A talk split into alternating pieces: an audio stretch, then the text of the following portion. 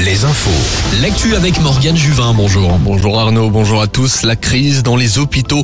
Réouverture à l'instant des urgences des hôpitaux de Fontenay-le-Comte et des Sables d'Olonne. Les services étaient fermés, faute de personnel. La troisième fois en dix jours à Fontenay. Au Sable, le service sera de nouveau clos la nuit prochaine. Le groupe GoSport récupéré par Intersport. Le tribunal de commerce de Grenoble a fait son choix hier après le placement de GoSport en redressement judiciaire. Intersport France a été retenu pour reprendre le groupe. Intersport doit reprendre 72 magasins sur les 127 points de vente français.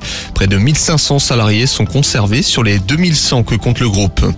Un hélicoptère a survolé les bords de Loire hier en vain. La gendarmerie recherche un étudiant nantais originaire du Finistère. Il a disparu samedi dernier au lever du jour à hauteur du quai de la Fosse près de la Loire.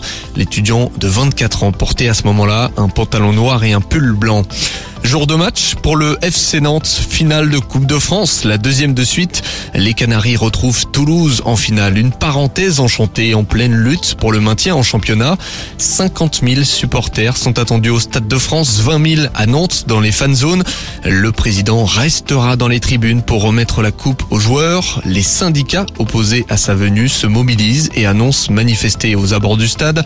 Rassemblement interdit par la préfecture de police. En attendant, un mot des résultats d'hier en national, Concarneau et Martigues restent premiers et deuxièmes après leur match nul dans le Finistère. Cholet et Châteauroux se sont inclinés et puis victoire d'Orléans.